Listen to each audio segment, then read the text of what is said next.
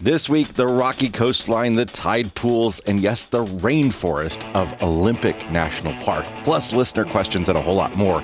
This is RV Miles.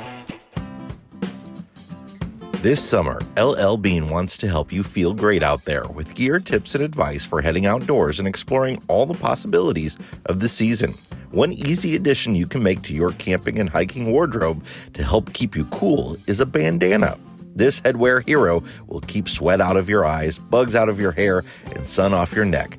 And you can even dip it into water and then put it under your hat or around your neck to keep you cool. A hot weather must have. For more fun ideas, easy how-tos, and inspiring stories, visit llbean.com slash guide.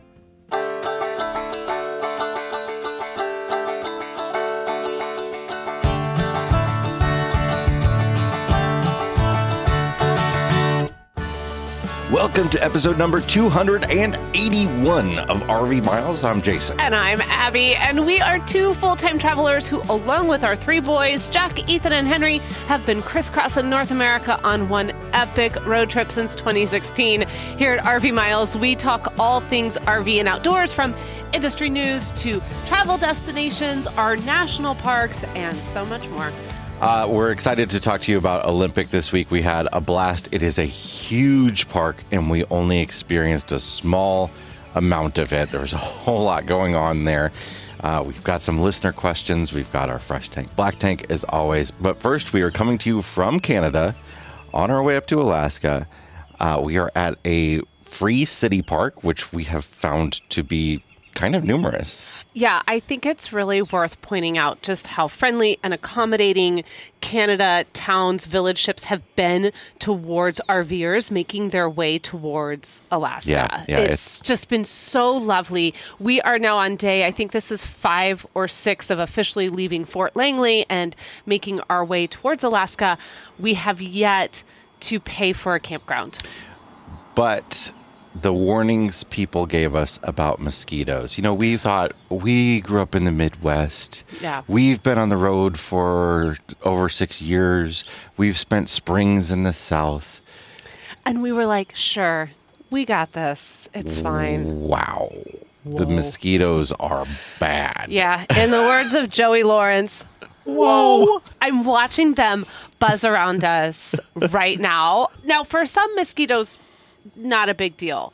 For whatever reason, our family, especially Jason and the boys, are really plagued by them to the point where they almost become sick if they have too many bites. And mm-hmm. so we've really had to be mindful about keeping doors closed and not exiting the rig unless you absolutely have to. We've been making some investment in listener suggested bug sprays and even going so far as trying to pick out some clothes that are going to be a little bit more appropriate staying covered as much as we can despite the temperature Yeah, these these ones all seem to be very small mosquitoes. Their Mm-hmm.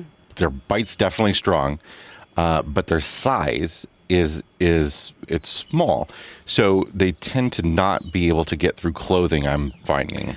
Yes So, as much as you could be wrist to ankles covered, but then they're getting your face and neck. But of course, we would really love to know if you have any further suggestions for us or if you have done this and how you kind of managed the mosquitoes. Because also, what I keep hearing from people is, oh, you think it's bad in Canada now. Wait till you get to Alaska. Yeah. And I keep thinking, guys, stop selling me on Alaska, okay? The way you keep talking to me about how miserable I'm going to be, I, I Well, don't know why I'm going up there. know, there are so many people are like, oh, you know, Alaska says mosquito is the, mosquitoes are their state bird, and Yeah. we've heard many states say that. Louisiana says that. Florida says that. Alabama says that. Yeah, someone said wait till you see like the biting flies when you get up here or whoa, and there we go.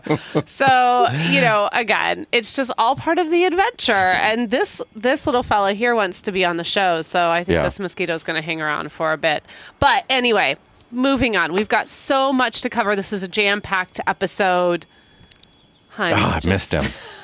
Like ninjas over We are also camped right next to a lumber mill. Uh, so you might hear some noises from that. It's actually it's actually really kind of cool, and uh, it doesn't run all night, so that's a good thing. So you might hear some of that in the background a little bit. But we wanted to kick off the show this week with a few listener questions.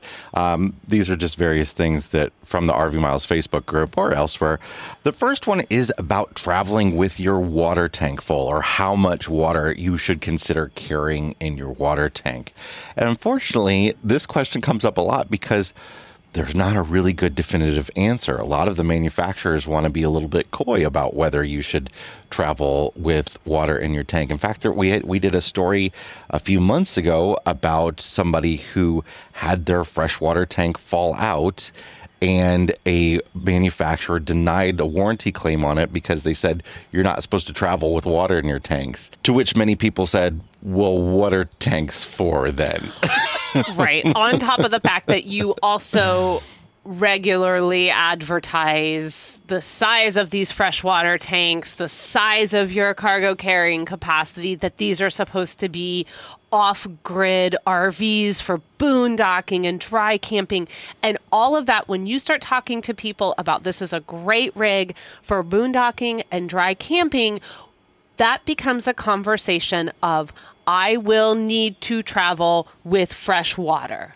Yeah. If I am going boondocking, if I am heading out to BLM land, there's no water there. I have to take water with me. Yeah. And then the water that goes with me has to come back with me. Right. Yeah. You've got you've got to whether it's coming back with you in the freshwater tank or moving to one of your wastewater tanks, you've got to take Right. it somewhere to dump it. So those tanks have to be able to carry the weight, full capacity weight of whatever you tell me that tank capacity Yeah, is. so if I have a 30 gallon black tank, I need to be able to transport my rig Yeah. with a full 30 gallon fresh tank, gray tank, black tank, whatever, and not worry it's going to fall out on the highway. And you can't say it's for short distances only either because What's a short distance? Right. And usually the worst abuse that your RV is taking is the the last bit, especially if you're boondocking, where you might be going over a washboard road or something like that. I guess my way of answering this question is first and foremost is that you need to know your weights, your cargo capacity, uh, how much weight you have on board. You need to be using the scales to make sure that you know how much space that you have available for water weight. Water is very heavy eight pounds plus per gallon. I think it's 8.3 pounds per gallon. So that adds up quickly, and you need to make sure that you have the cargo carrying capacity room to have a full tank of water. Second, though, is I think this is one of those situations where it's really helpful to be a member of like a Facebook group or an online forum that is about your specific RV, because mm-hmm. then you can see if people have had problems with their tanks falling out before, because it really comes down to how that manufacturer puts that tank in. Some of them are in between the frame rails or even above the frame rails and are really never going to go anywhere. Some of them are strapped in with thin straps and screwed in with a self tapping screw, and that's all you got. And some, it's different for the black and gray tank as it is for the fresh tank. I think, I tend to think at least that the freshwater tanks are usually a little bit better secured, just in general on a whole, uh, than the gray and black water tanks. Although in a lot of rigs, they're just kind of all done the same exact way. So it it really quite depends a bit. So, but I think this is a, a, a just a scenario where it's best to see if other people have had a problem with this. Yeah, unfortunately, there's no just one answer to Yeah. this because every rig is different, and not every rig by is different by different manufacturers. The same two rigs from the same manufacturer with the same specs can be sitting side by side, and they are going to be different. Yeah. They're going to be different. I will say I've rarely had heard of anybody having sort of like the tank falling out pro- problem uh, Yeah. with like a large Class A motorhome. Um, it's Yeah. almost always a, a trailer issue, but it happens on some of the best quality brand trailers too. So Yeah, don't think that just because it's uh, you know your hundred and thirty thousand dollar fifth wheel that it's not going to in, happen. In fact, Jamie and Clay, who are right next to us right here, have had a black tank issue with their Airstream. The connection between the black tank and the pipe came apart and they had black tank in their pass-through bay in the back.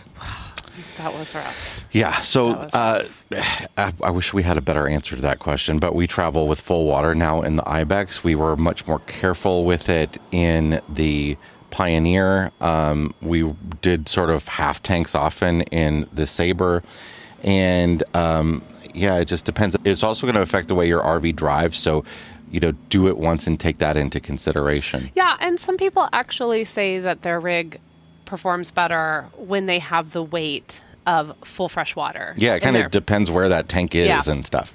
It's a lot to take into consideration. So, just again, it's your rig. You're going to kind of have to figure that out and feel it out. And you should really, if you should weigh it, I, I think we need to talk about that too. Like, go and have your rig weighed without fresh water in it, fully loaded up, ready to go. Go get it weighed.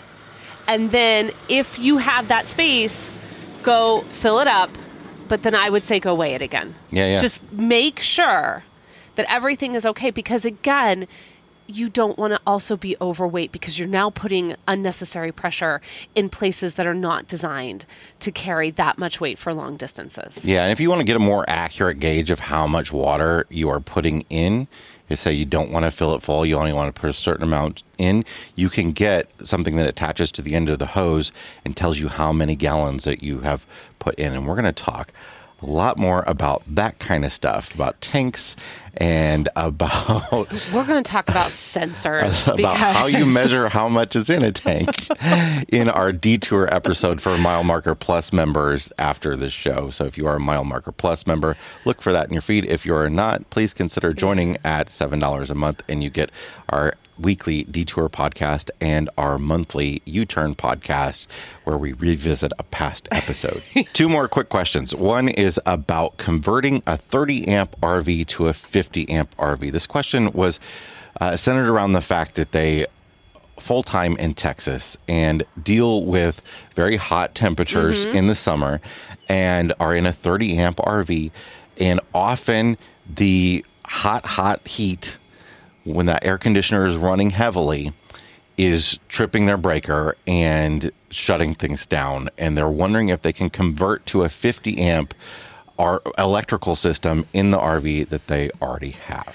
this might be the first time I've ever heard this question Yeah. asked. It's and I'm kind of like, huh. It's it's uh, it's certainly possible, and I have seen people do it. It depends a lot on how your rig was wired in the first place, as to how hard it's going to be. So what has to happen is your whole uh, your whole distribution panel, which is where your breakers and fuses are, is going to be replaced. Which sounds really hard, but it's actually not that big of a deal. Any electrician can do that fairly easily. The hard part is going to be uh, how far away your actual electrical inlet where you plug your power cable into on the outside is from that distribution box and where that cable has to run through your RV. If they're very close, super easy. Or if it's all underneath and you're just removing the simple uh, plastic body paneling underneath, super easy. Uh, if it's running through the walls, it might be a little bit more difficult, stuff like that. So it's going to depend a lot on your RV. But I say it might not be the best solution to your problem because uh, it, it'll solve your problem uh, ostensibly because you will then be able to have um, more amperage available to you. But if your if your breakers are tripping because your air conditioner is working very hard in the summer, if you if you convert to 50 amp, you could add a second air conditioner, but that's a whole different thing. I mean, there are some RVs that are pre-wired for a second air conditioner and meant to be able to add one easily, but usually those are already 50 amp. So it might solve your problem, but an easier way to solve your problem is probably going to be to put a soft start on your air conditioner, which which reduces that big high draw that it uses in the first place. Because that's really what ends up tripping things is when that motor kicks on, it gets a high draw instantly and then it drops down and runs normally. A soft start is a device that you can wire into your air conditioner and uh, again, any electrician can do it, or any HVAC person would be able to do it for you. And it helps with that problem. They also make one now that you just plug into the pedestal at the park, and you can use it like a like you would a surge protector. Another option is getting uh, something like the Hughes AutoFormer. We have one of those because what often happens in the summer when all the RVs are running their air conditioners at the same time in the park is the voltage in the park comes down, and that makes it harder for your you to get the full amperage that you should be getting available to you. And the AutoFormer is a device that that that sort of boosts your the voltage back up for you. And um, we have had to use it many times in parks, and usually in the summer where it's very hot, in order to be able to run the air conditioner on 30 amp. They're expensive, uh, but if you're full time in a park that's having problems all the time, that might be the best way to go because it's g- still going to be way cheaper than rewiring your RV as a 50 amp. So you talked about several different products just now. So I'm going to have you link to the ones that you recommend in the show notes, which you can find at rvmiles.com slash 281 so that people can check them out for themselves. And then we will also make sure to put them in the RV Miles store on Amazon. So if any of these are on Amazon, you'll be able to find them there. And that's just amazon.com slash shop slash RV Miles. All right. We have one more question. Final question and is- then we're going to move on. is about diesel in California. A little bit of confusion uh, pulling up to the pumps for the first time in California.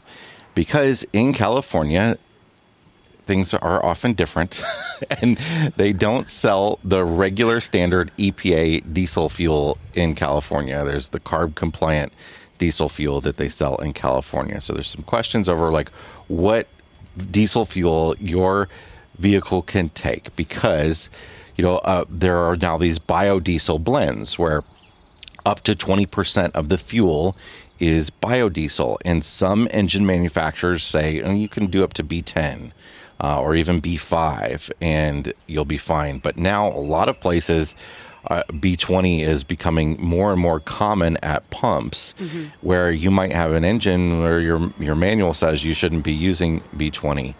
Um, but the question stems from the fact that when you go to California, you're going to see some stuff called R99 or R100, and you start seeing in other states too. It's in Washington now, I believe, and um, but uh, what this is is a little bit different. This is renewable diesel.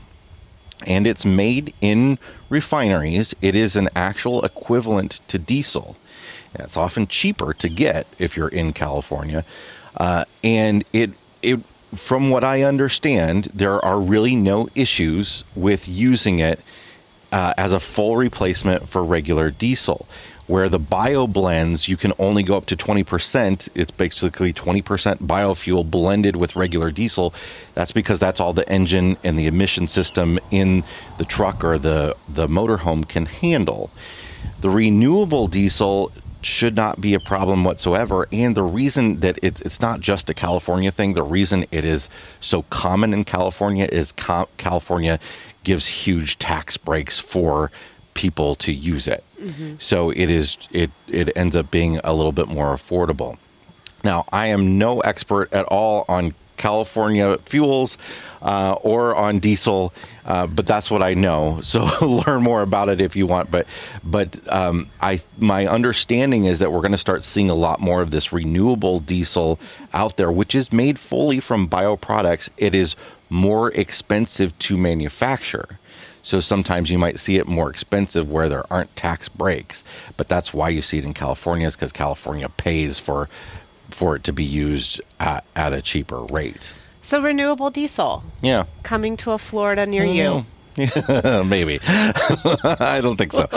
Uh, all right, we're going to take a break, and when we come back, we are going to talk about Olympic National Park. Got you on that one. Be right back.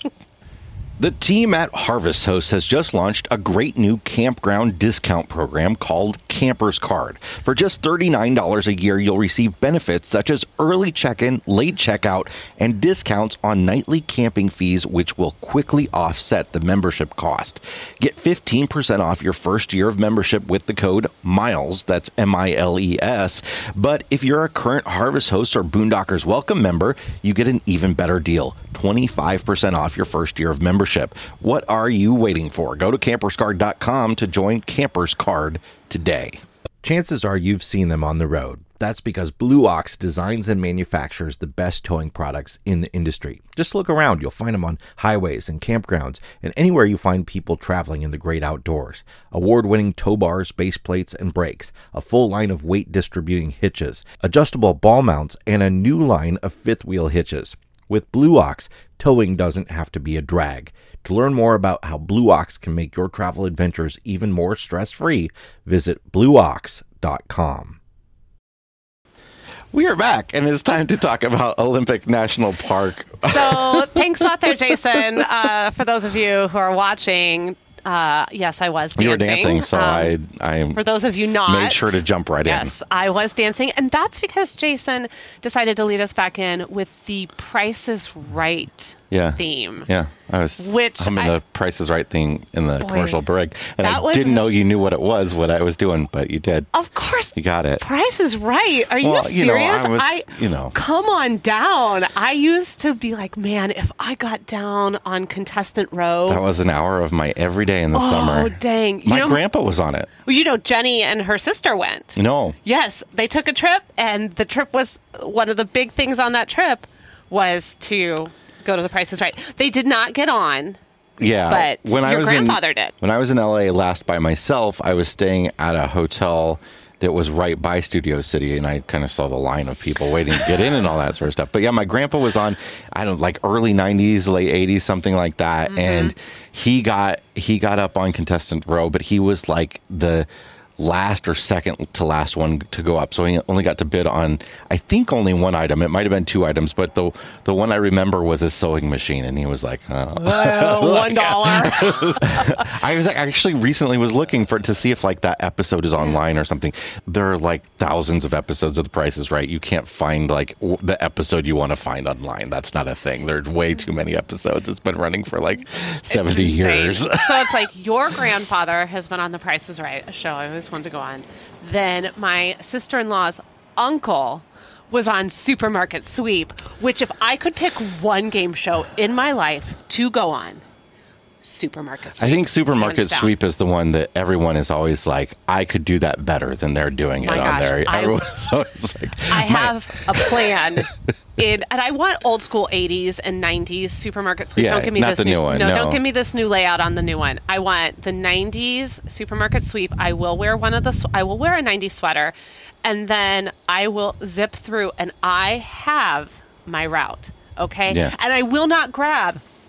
I will not grab the first bonus that I come to because they're always going to put the lowest bonus where like it's the most obvious. See, I, got a whole plan here. I have like, a I have a plan for the Price is Right, and that plan has always been this. Oh, I I would literally sit and watch TV and like work this out. Is that basically you look at the item up for bid and you know come up with you think what you think you would be paying for it at the Mm-hmm. Yeah. at the store, and you double that, and that's what they're going to tell Uh-huh. you it costs. I'm sorry. Did we just start our detour podcast? Is this what?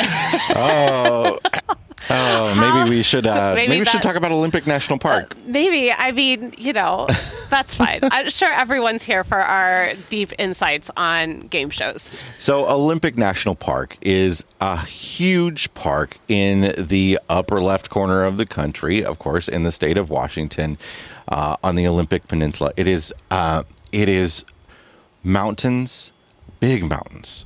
Uh, it is rainforest. It is American rainforest, and it's rocky, amazing coastline with tide pools and out in the ocean are whales and uh, there's starfish. There's all sorts of stuff. There's just sea life everywhere, Jason. we, well, we did much of the western part of it. We did the mm-hmm. coastline and we did the rainforest. Is basically what it comes down to. this was part of a very long stretch of travel for us that really never had us leaving the coast. Yeah. and or very coast adjacent. Yeah. And that to me, this that period of travel, and we're actually going to talk about probably one of the best camping spots we've ever stayed in on this episode. But Yeah.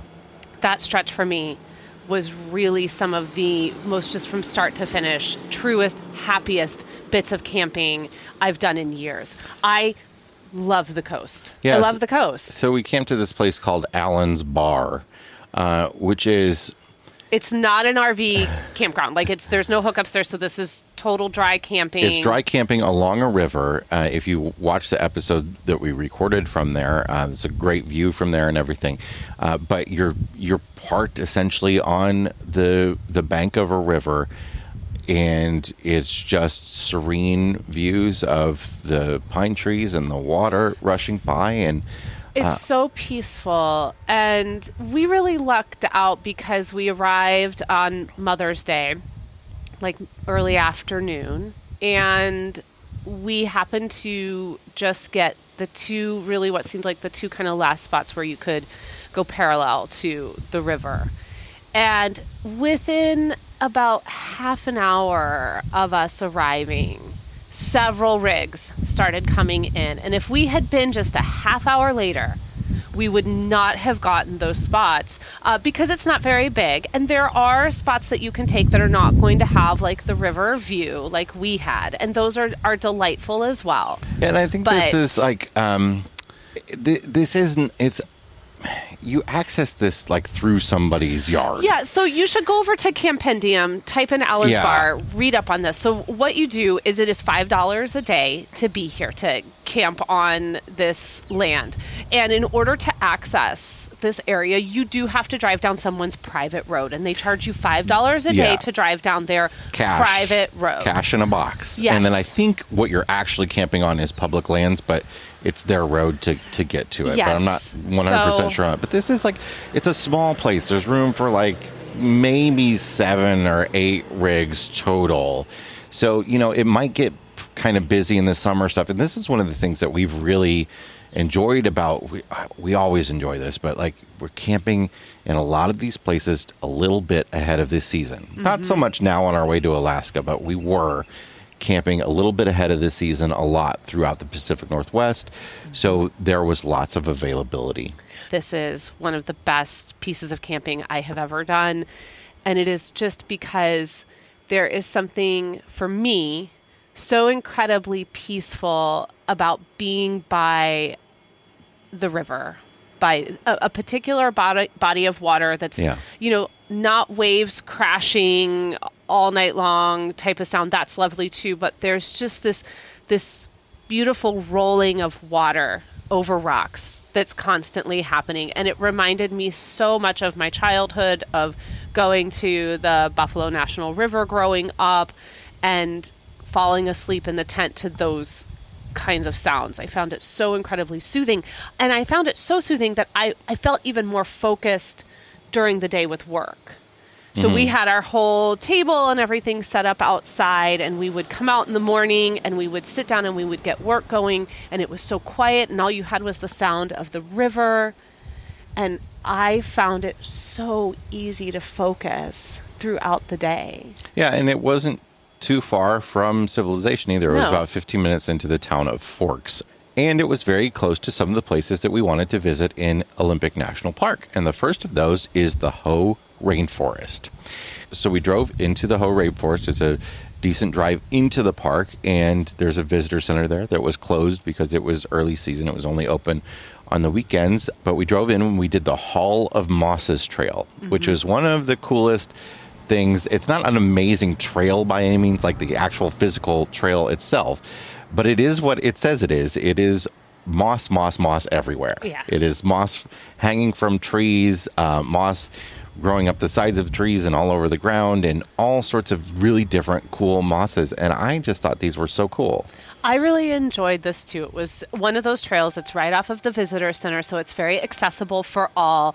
And for me, you know, it's I had been wanting to get here for a very, very long time. So just the Pacific Northwest overall, but Olympic National Park was a place I'd been really wanting to get to for so Yeah. long. And this, what we're going to talk about here at the Hoh Rainforest and Ruby Beach and Sol Duc, all of it, none of it disappointed. It was just exactly what I wanted it to be. It was chill.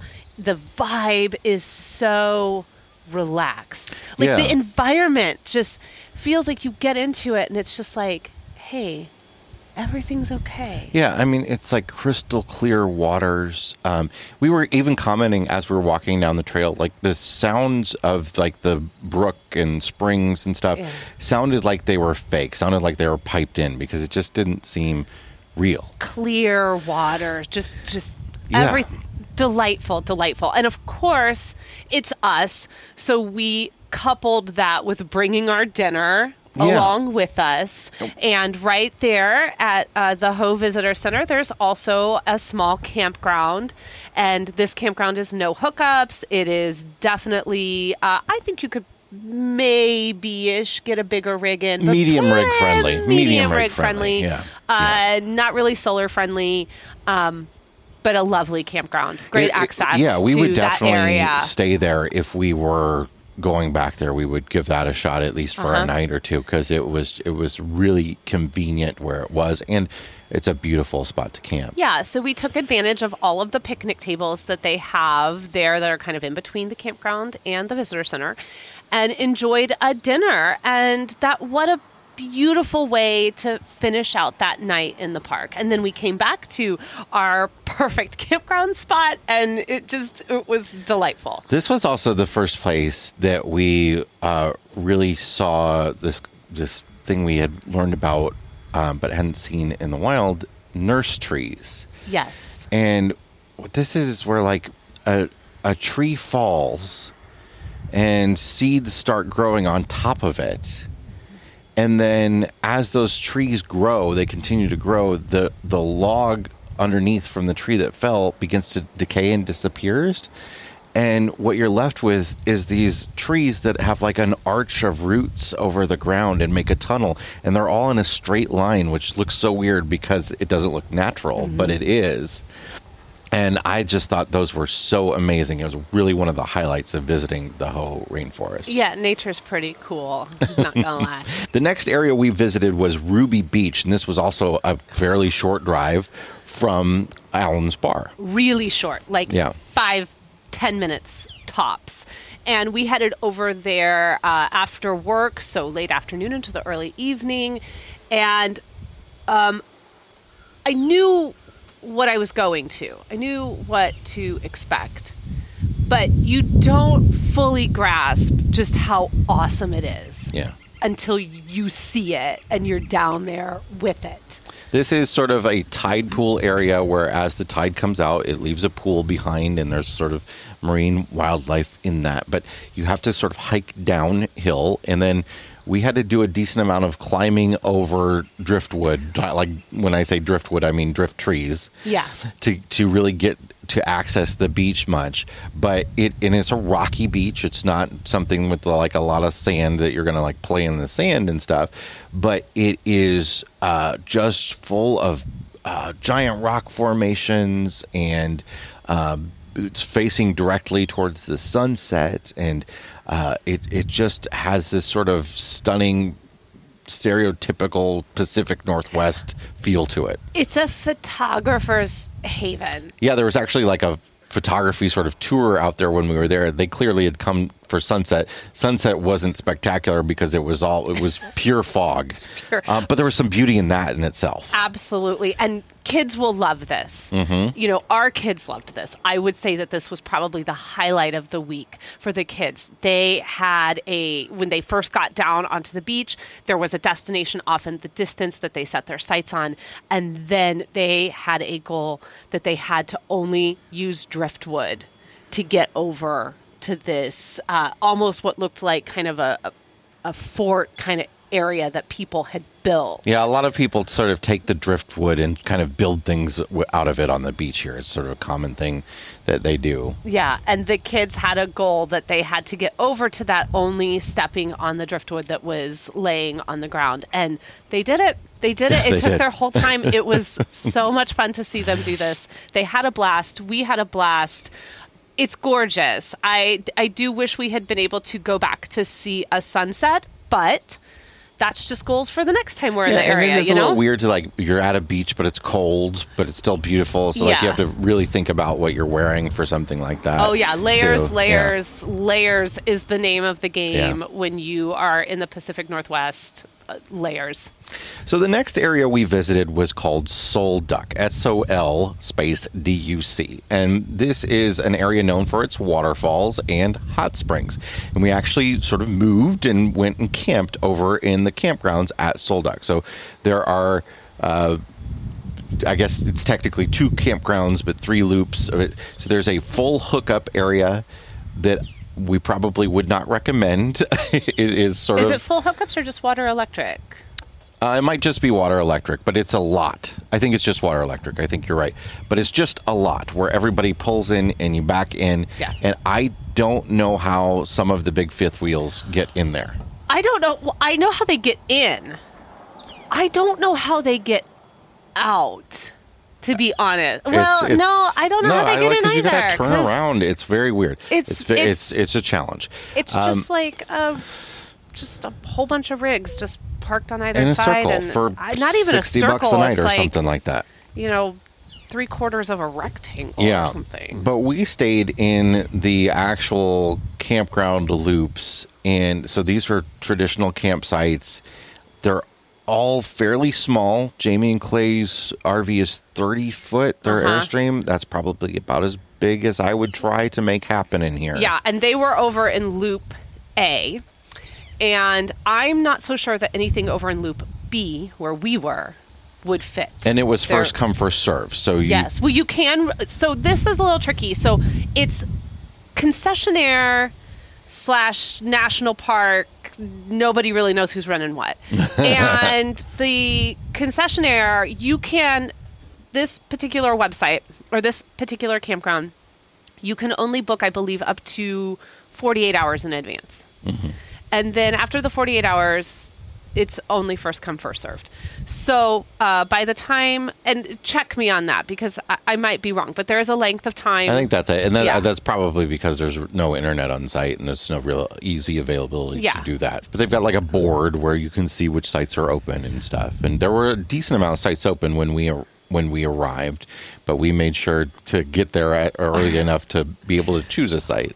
but we got the only site that our 25 foot Yeah, Ibex Yeah, we would kind of got fit the, into. the last Uh, one. Everything else was very. It's definitely tent friendly, van friendly, not very level. Nothing's very level Yeah. at all. There are some very beautiful. Uh, larger sites. Actually, maybe that one that was next to us that had the van in it yeah.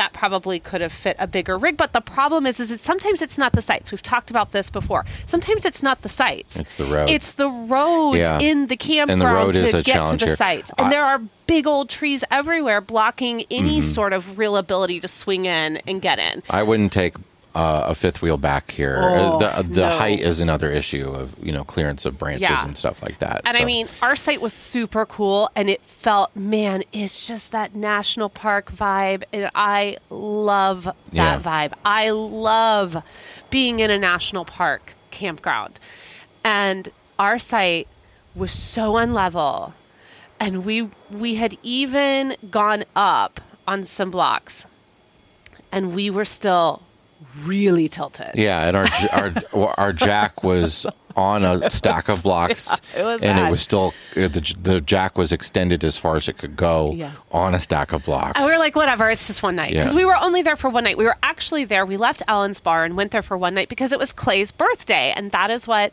uh, Clay really wanted to do for his birthday. And so we said, yeah, this sounds like so much fun because one of the main draws outside of the waterfalls that Jason mentioned earlier is also the hot springs. And so we wanted to do the hot springs.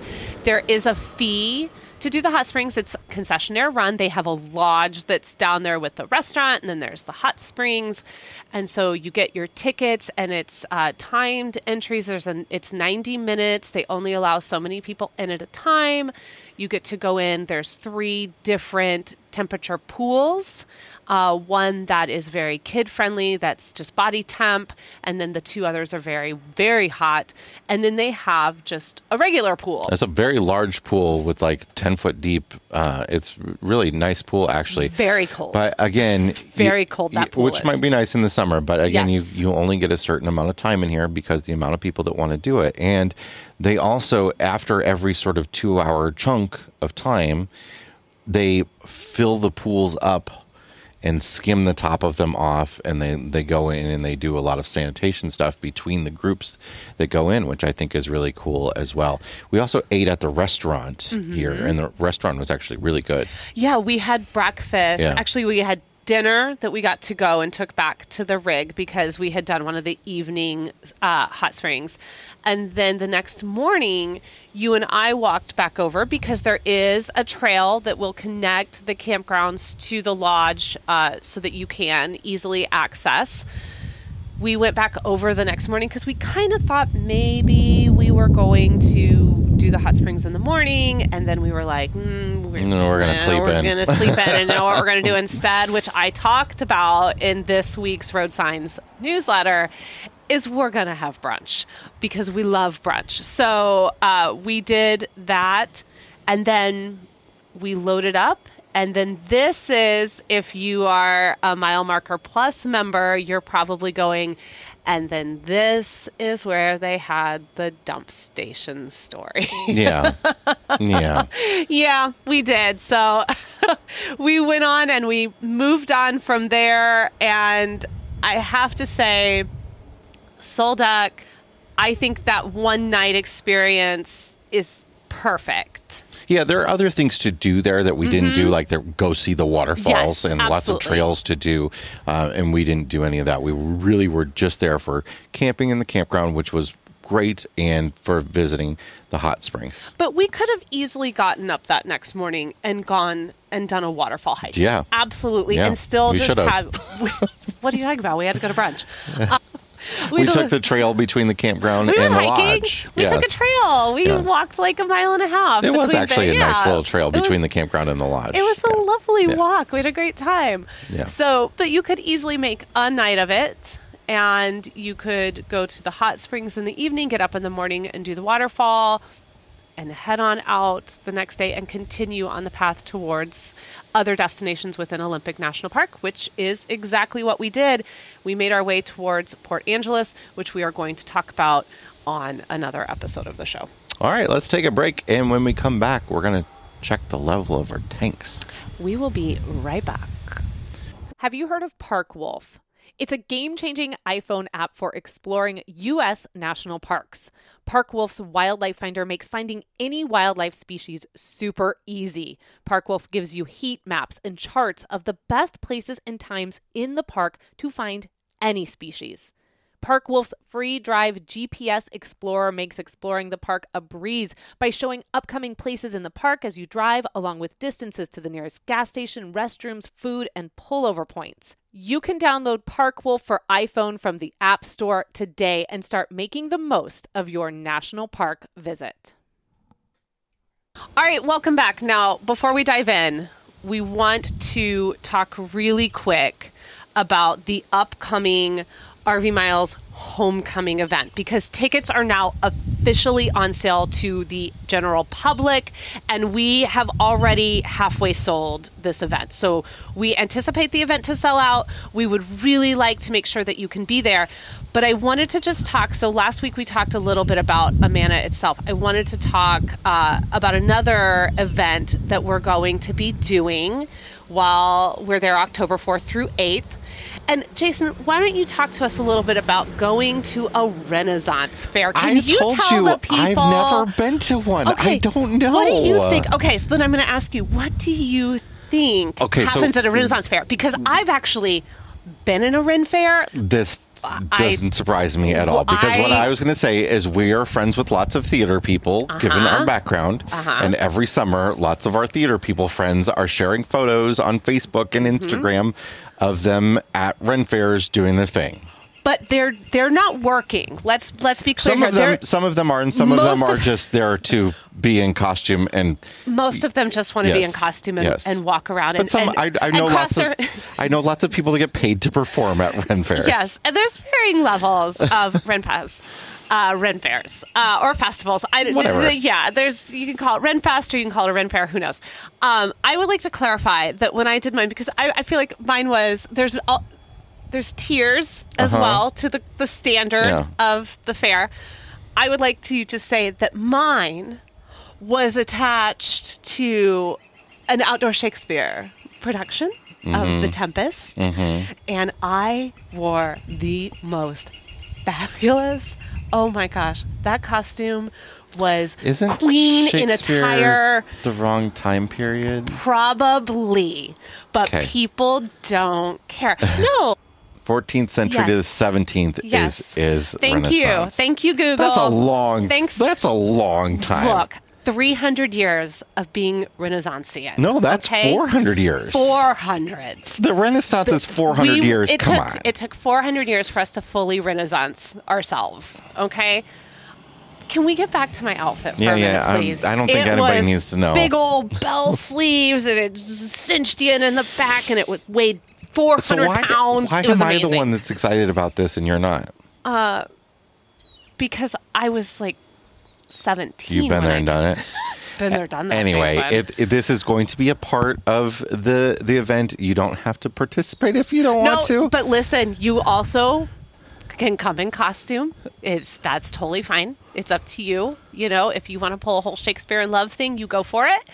How many people do you think just went? Well, not going to that. How many people are like, "What's the refund policy Uh, I on think this?" you're more than welcome to go do a wine tasting in town or have some brunch at a brewery, something like that. Well, if you we're don't doing wanna- that too. But I like, mean, but but wait folks, for if me. they don't want to go to the Ren Fair, they can go do that instead. But they want to see you dressed like a wizard. I'm not dressing like anything. Oh, you are going. You're going to have on a shirt that says, "This is my Ren Fair costume," aren't you? For, yeah, that, that sounds perfect. Okay, All can right, we check the level of our tanks? Yes, we are. But before we check the level of our tanks, we do want to say that this segment is sponsored by our friend Matt's RV Reviews, Liquified RV Tank Treatment, the no BS RV toilet chemical that really works. You can check it out over in our Amazon store at amazon.com slash shop slash RV miles.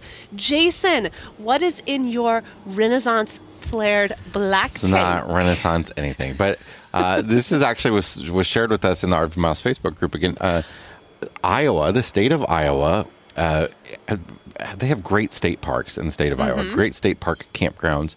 And one of the cool things about Iowa too is that it's a you know I eighty goes straight across it, so lots of people driving through there. It's very heavily trafficked across that I eighty corridor I know it well. and yes. and the rest areas used to have dump stations. Mm-hmm. Well, the state of Iowa has gone and filled them all with concrete. Shame on you, state of Iowa. So, and Iowa says it's because of that is not Midwest hospitality. the- first of all, they said off. they said, well, we checked with other states. Not too many states offer it, so we thought we didn't need to. Okay, Who did you? Call? You're like, hi, hi, uh, Ohio. This is Iowa. Just wondering, what is the what's the situation with your dump tanks there? It's like if you're a restaurant and you're like, well, we checked with the other local restaurants, and uh, not too many of them sell steaks, yeah. so we don't sell Yeah. steaks. It, everyone's everyone's doing sweet potato fries now, so we're not gonna be doing those russets. but they also said that there there was too much illegal dumping happening, and I'm thinking, well, it's a dump station. I mean, I guess are they talking like commercial, like like the local porta potty companies coming out and dumping there? I could understand that, but you know, find those people, and Right, and also like, okay, so now that illegal dumping is going to go somewhere that is not a drain, right? So people are going to go do illegal dump because we're not talking about RVs. It was legal for RVs to use. So Mm-hmm. who is doing this illegal dumping, and and what will they do with it now? It's just not cool. That's Doesn't not make sense. cool, Iowa. Doesn't make any sense. And you know what? Other states don't pay attention to Iowa. That's ridiculous. Please keep your dump stations open if you have them available at your rest areas. Yeah. They are a wonderful resource for your travelers, and people will thank you and remember your awesome state and come back. We drove. We we went by one in was it Oregon or Washington, the one that was at that rest area that had the line. Oh, that was in Washington. Yeah. was up in Washington right before Memorial Day, right? right after. Right. It was on Memorial Day. It was on Memorial Day. That's right. There was a line at that dump station. It was a two sided dump station. I'm not kidding. There were at least 20 RVs. Yeah, it was when we left Bainbridge. Yeah, yeah. So that was wild. So people will use them, they will use them responsibly. Why do a couple bad apples have to ruin the entire tree? Yeah. Isn't that how the saying goes?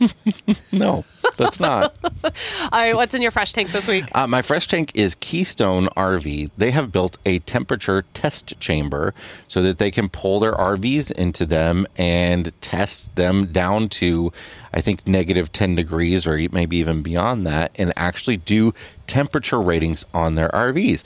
You might be like, wait, uh, so don't others do that? No. They're the first ones. No. There, there is. I guess I think Truma, um, which is a company that manufactures uh, like water heaters and air conditioners and stuff. I think they have a temperature test chamber uh, that that the manufacturers could sort of book time in. They could you know pay them to use or whatever, but uh, it, only if they use Truma products. But now Keystone has their own, and Keystone can do actual temperature test testing on their unit. So when you see this unit is four season rated, which is a meaningless term. That's like short distance. maybe now we will be able to see at least from Keystone and maybe some other brands will follow. Okay, with the heat running, how, at what temperature do the water lines in this unit freeze up? Very cool. Good Yeah. job, Keystone. Good job. Welcome to the 21st century. Hey, they got there first, so know they you did. know. They win. All right, Abigail, what is in your black tank? Uh, my black tank goes to the whoever or whatever threw a cupcake at Fordo. Okay, Somebody threw a cupcake Somebody at our threw- truck. Y'all, somebody threw a cupcake at the truck. I don't know. We think it happened. Um, we just discovered it yesterday. We think it happened the day before at the city park campground that we were at. We had the truck parked over in the overflow parking, which was over by a big pavilion or a birthday party that was going on. And we think that maybe someone was just being silly or whatever and decided to throw their chocolate cupcake at Fordo. What a waste of a chocolate cupcake. I, f- I mean, s- seriously. And Okay. Canadians have been very, very nice overall. Yeah. So and even this was like, I mean, I mean, Is there such a thing thrown, as they could have thrown a rock at us right? Is there such a thing eggs. as nice vandalism? I mean, I guess this is about as polite as it gets. Um, but what cracks me up is that we drove this truck for probably mm, 24 ish, 48 hours Yeah. Before we even noticed there was that's how many bugs are on this thing right now like that's it j- didn't even register and then you come out of canadian tire and you're walking back to the rig because that's where we overnighted uh, the following day and you're like someone threw a cupcake at the truck and we were just blown away because there was no cupcake remnants on the ground there Yeah, in the parking it- lot it- so we knew it had to have Yeah. been and Yeah. we were like before. did it happen I, I kind of wondered if it was yeah while we were driving. Yeah, we're like, But did someone we- like see us coming and just perfectly timed? Like, are they standing on the side of the road? And how did we miss that? Yeah, But then Clay remembered that there was that birthday party. yeah. Jamie remembered, and then Clay remembered as well that oh, there was that birthday party, and then we were like, oh, yeah, that makes more sense than someone standing on the Yeah. side of the road just lobbing cupcakes at people. Yeah. So, but hey, don't throw a cupcake at my truck, okay? I'm still paying this thing off. Like, I need to hold on to its resale value. All right, what's in your fresh tank this week? Oh, my fresh tank goes to Canadian Tire, but at the same time, Canadian Tire, I don't know what you are. I can, like so. Canadian Tire is a store It's a chain of stores in Canada, obviously. that um, Sells sells tires, Tires, but that's a very small part. but that is such a small part. And they sell outdoor stuff. They sell kitchen. ho- I mean, you could go buy an espresso machine there. Uh, you can It's- also they also own Party City. So like there's this teeny tiny this one we were in had like two aisles of Party City stuff and you can like have balloons blown up there as well. It's to me, it was kind of like if you took a Walmart and you you just you just took the sporting goods section, No, no, the no. automotive section. It is like it is like a souped up Dollar Tree.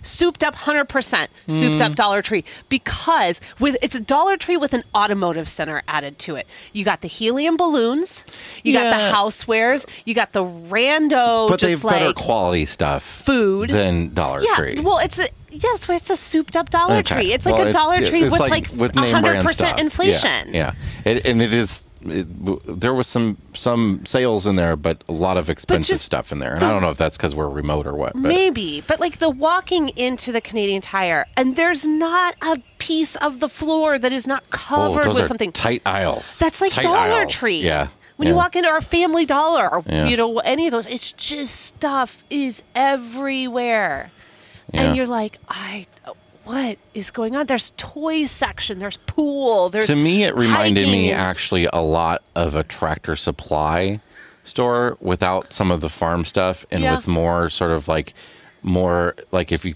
Replace the farm stuff with the automotive stuff. w- well tractor um, supply has automotive it, it- Okay. it's like if you it's like But if- Tractor Supply doesn't sell tires. They sell trailer tires but it, it but it's like if you took a tractor supply and you souped up the outdoor section because they had like a garden center and everything. Anyway, the other cool thing though that they do have, they a they allow they allowed us to overnight Yeah, there. Uh, they- that's super rad. but They allow you to B, overnight. They have a dump station in Waterville. I know. Yeah. I mean, it's so they they're not Iowa. Okay. Yeah. So they want you to use their dump station. They want you to come to Canadian Tire. Um and oh, they have a home and garden like outside Yeah, too. So yeah. There's just a whole home and garden section. Sporting goods, toys. It is just it it's a it's like a lot.